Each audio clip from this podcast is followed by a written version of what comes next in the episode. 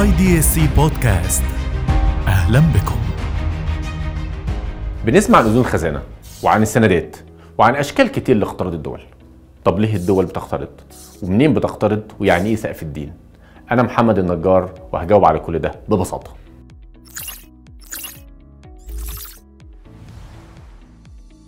ليه الدول بتقترض الأموال؟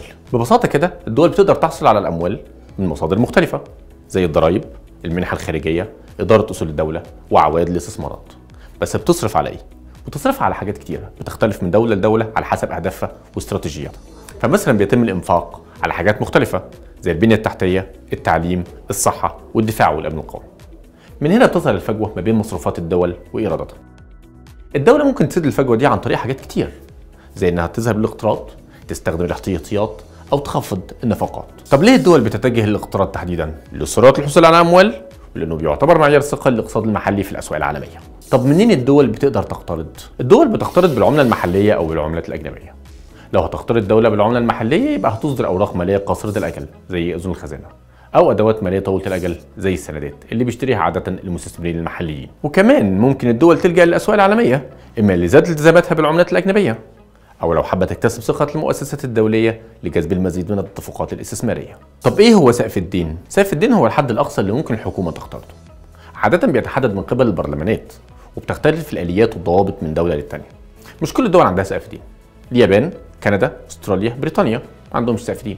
إنما في دول عندها سقف دين، الولايات المتحدة الأمريكية، اليونان، فرنسا، إيطاليا. طب ليه في دول بتحدد سقف الدين؟ الحد من الاقتراض والحفاظ على الاستقرار المالي. دول أهم حاجتين بس في نقطة مهمة هو تجنب الديون والتأكد من قدرة الحكومات على السداد والاقتراب من سقف الدين بيؤدي إلى ظهور الاضطرابات وبالذات إذا تجاوزوا وفاقت الديون قدرة الدولة الاقتصادية. بالطبع ممكن يؤدي إلى حاجات كتير.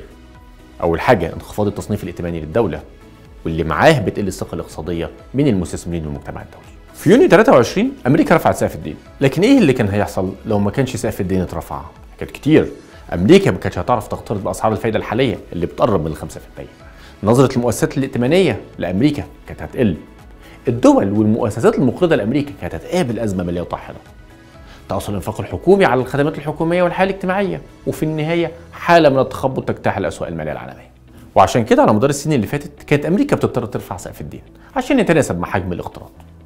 بالطبع مصر مش بعيدة عن الأزمة ولكن أثرها بيكون جزء من التأثير على الاقتصاد العالمي. وهي دي الحكاية ببساطة. مركز المعلومات ودعم اتخاذ القرار. نفكر لغد أفضل. شكرا لحسن استماعكم.